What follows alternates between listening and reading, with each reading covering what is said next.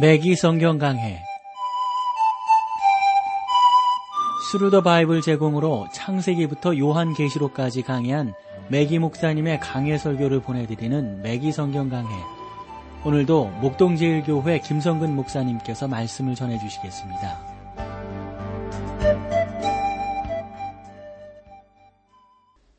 애청자 여러분 안녕하셨습니까? 매기 성경 강해 어, 저희가 이제 계속해서 그 시브리서를 상고하고 있습니다. 오늘 아홉 번째 시간인데요.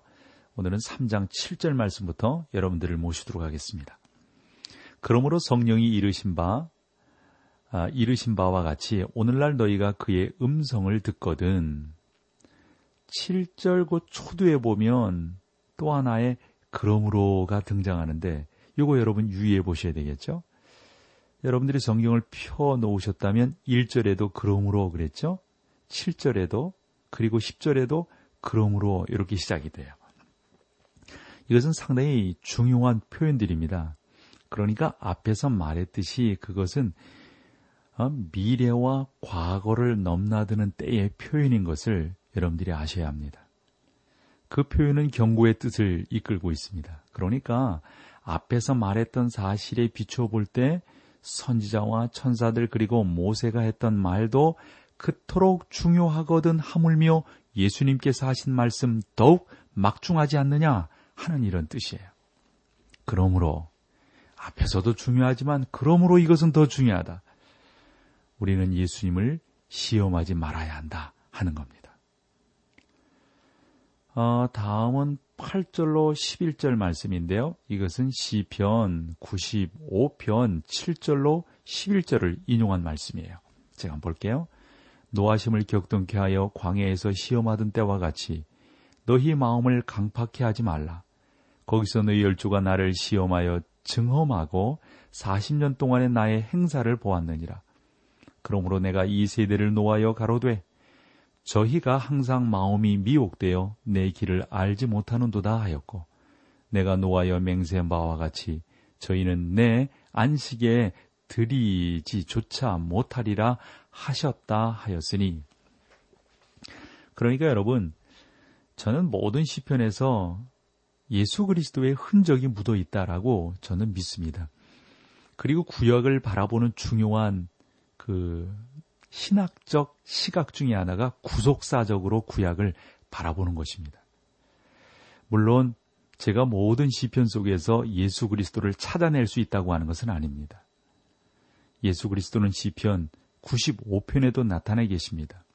예를 들어 본다면 대저전은 우리의 하나님이시요 우리는 그의 기르는 백성이며 그 손의 양이라. 너희가 오늘날 너희는 어, 무리바에서와 같이 또 광야 마사의 날과 같이 너희 마음을 강팍해 하지 말지어다. 그때에 너희 열조가 나를 시험하며 나를 탐지하고 나의 행사를 보았도다. 내가 40년을 그 세대에 인하여 근신하여 이르기를 너희는 마음이 미혹된 백성이라 내 도를 알지 못하였도다. 그러므로 내가 노하여 맹세하기를 저희는 내 안식에 들어오지 못하리라 하였도다. 라고 그 말씀한 그 내용 그대로입니다. 그래서 시브리서 3장 7절로 11절 그 말씀이 시편 95편에 있는 부분을 조금 더 어, 이렇게 한 내용인데 그 내용을 오늘 여러분들과 함께 좀 해석을 해 보도록 하겠습니다. 어, 여기에서 이스라엘은 우리에게 하나의 본보기로 제시되고 있는 거죠. 그러니까 샘플이에요. 모델하우스입니다.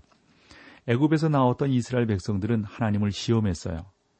그들의 그런 마음 때문에 그들은 가나안 땅에 들어가지 못했던 거죠. 저희는 내 안식에 들어오지 못하리라 이렇게 딱 선언하셨어요. 그래서 우리가 앞으로 이제 시브리서를 쭉 보면서 안식에 대한 언급이 정말 여러 번 이렇게 나오게 되는데 항상 똑같은 의미를 가진 것은 아닙니다. 여러분 예를 들어 구원은 안식이잖아요. 예수님께서는 마타복음 11장에서 어? 11장 28절이죠. 수고하고 무거운 짐진 자들아 다 내게로 오라 내가 너희를 쉬게 하리라 이렇게 말씀하지 않습니까? 이것은 죄의 짐으로부터 벗어나게 해 주시겠다 하는 말씀이죠. 왜냐하면 예수님께서 십자가상에서 우리를 위하여 죄를 담당하셨잖아요. 그래서 죄를 사해 주셨고 그분의 피를 통해서 우리가 구원을 받고 죄 용서를 받았기 때문이지 않습니까? 우리가 그런 면에서 하나님 앞에 더 담대하게 나아가게 되는 줄로 믿는데 그러므로 안식이라고 하는 것은 여러 면에서 쓰이고 있는 거예요.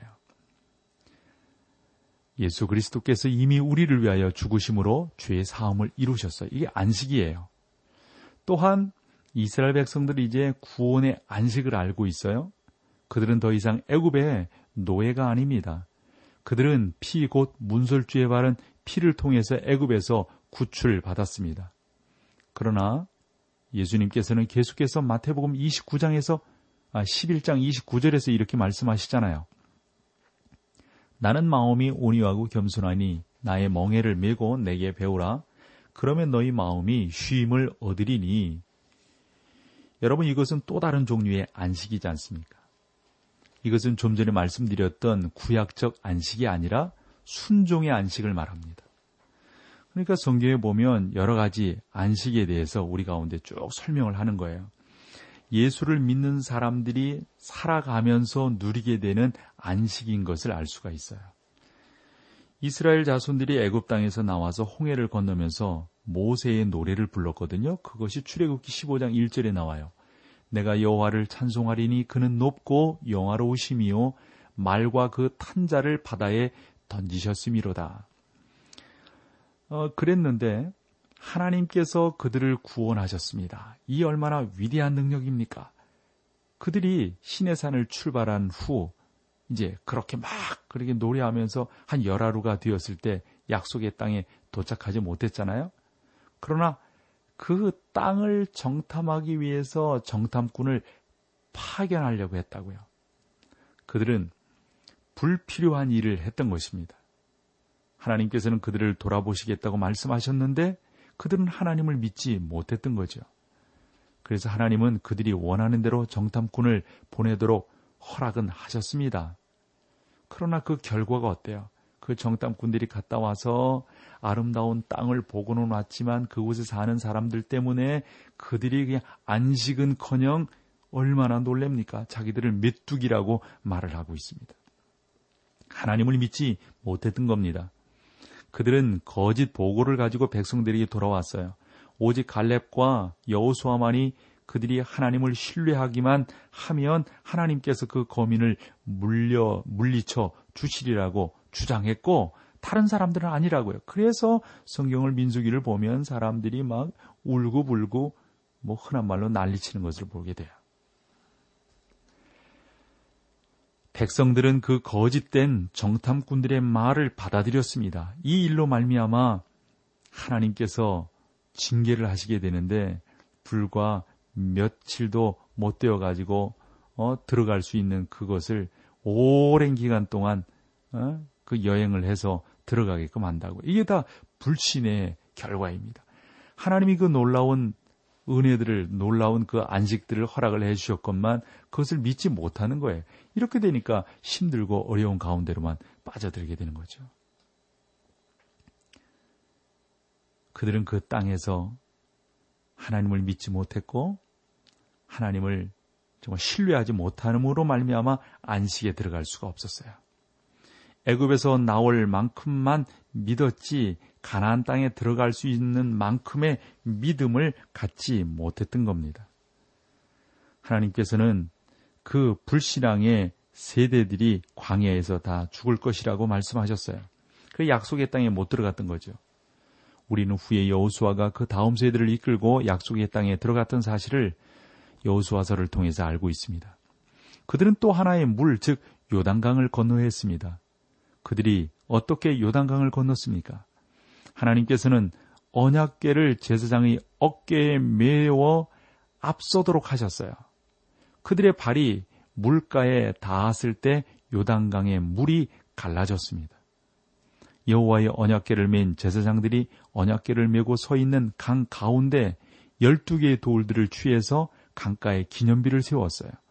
그리고 그들은 약속의 땅에서 가져온 12개의 돌과 함께 놓았습니다. 요단 강물이 다시 합쳐서 이 12개의 돌들을 덮은 것은 그리스도의 죽음을 상징하는 거라고 봅니다. 강으로부터 취할 12개의 돌, 곧 다른 편에 세워진 하나의 기념비는 그리스도의 또한 부활을 의미한다고 봅니다. 바울은 로마서 6장 4절에서 이렇게 말씀하였어요. 그러므로 우리가 그의 죽으심과 합하여 세례를 받았으므로 그와 함께 장사되었나니 이는 아버지의 영광으로 말미암아 그리스도를 죽은 자 가운데서 살리심과 같이 우리로 또한 새 생명 가운데서 행하게 하려 함이니라고 했습니다. 우리는 이제 살아계신 그리스도와 연합했으며 그것은 우리가 가나안을 누릴 수 있는 유일한 방법인 거거든요. 가나안은 하늘나라는 아닙니다. 우리는 영원한 안식이 있음을 알고 예수께서 그것을 주시리라는 사실을 알고 있습니다. 그러나 오늘날 문제는 신자들이 이 땅에 사는 동안 누려야 할 안식에 들어갔는가 하는 겁니다. 어떠세요, 여러분? 여러분은 진정한 기쁨으로 삶을 사는 그리스도인이신가요?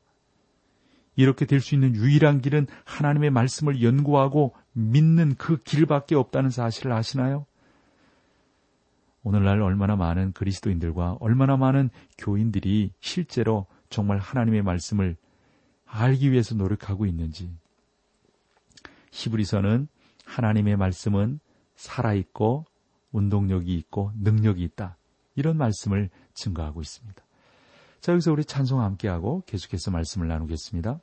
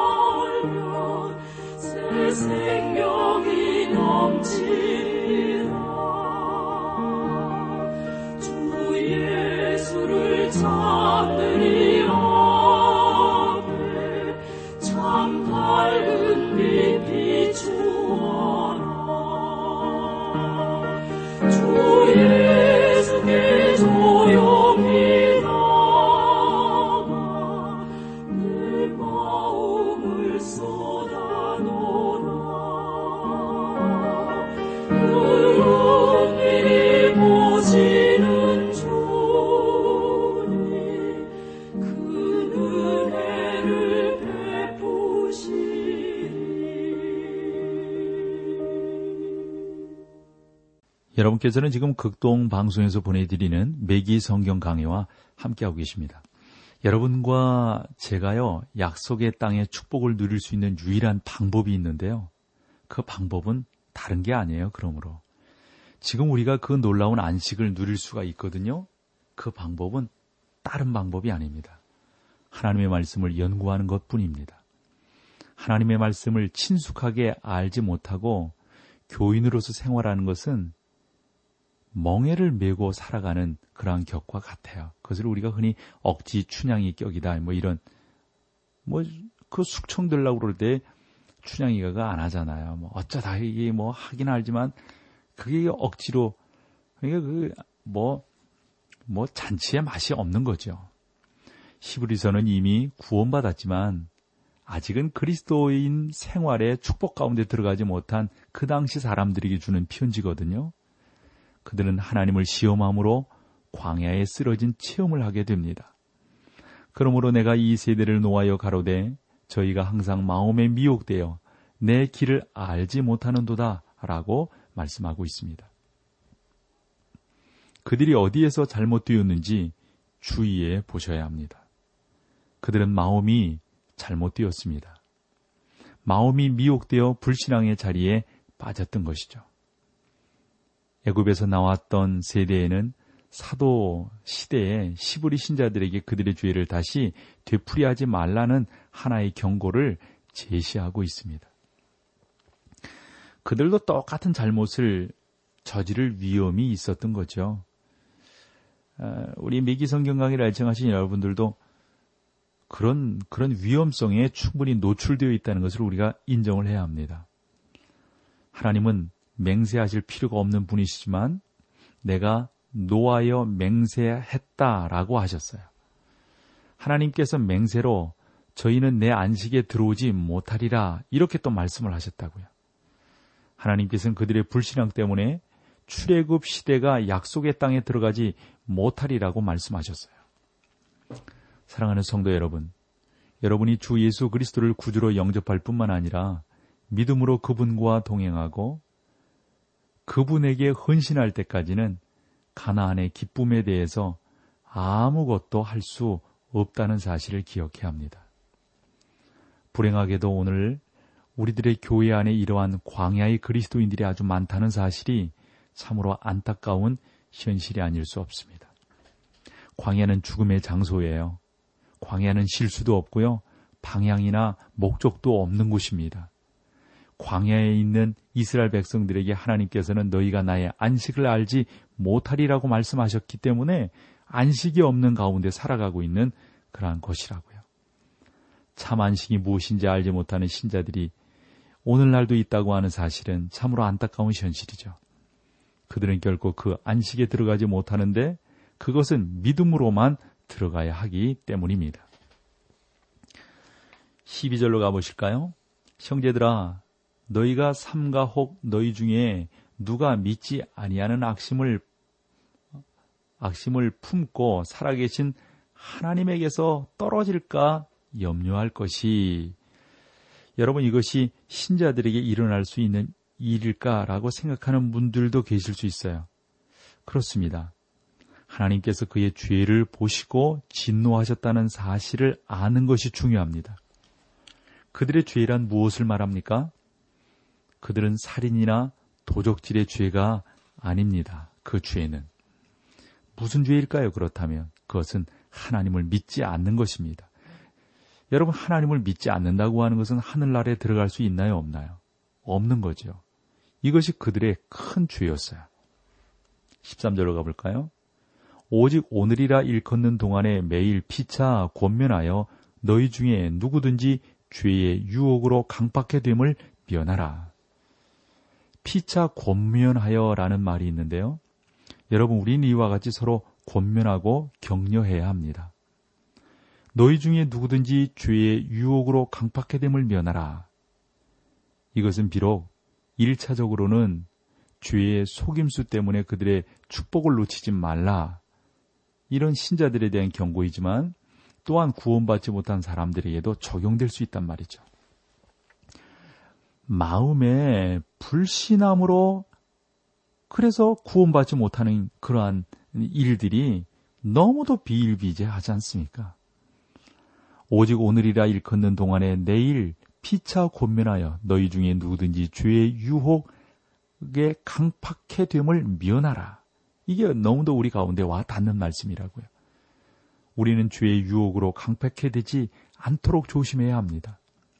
우리는 광야의 생활을 하고 있으면서도 우리의 생활이 하나님을 향하여 만족했다고 느끼는 그러한 경우가 있는데 이것은 잘못된 거란 말이죠. 이런 예를 좀 들어볼 수 있을 것 같아요. 어떤 신자가 부정직하게 행동을 하면서도 양심의 가책을 받지 않는다고 여러분 한번 생각을 해 보십시오.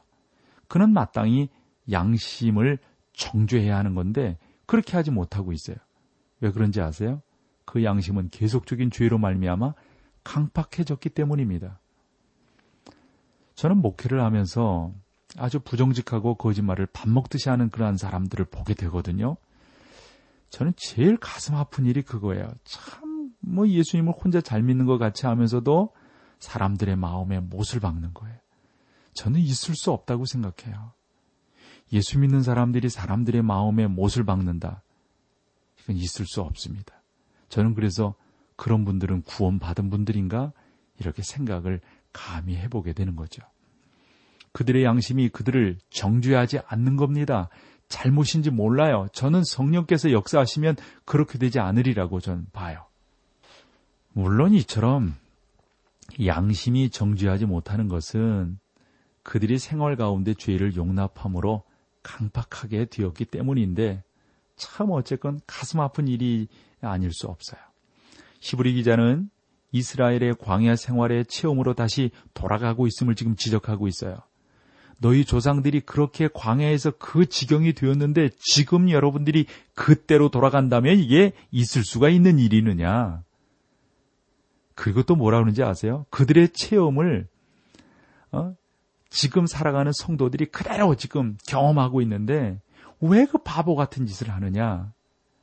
이러한 진리들을 우리의 마음 가운데 적용시키는 분이 성령님이시니 그 하나님을 믿고 그분을 쫓아야 된다. 14절 봐봐요.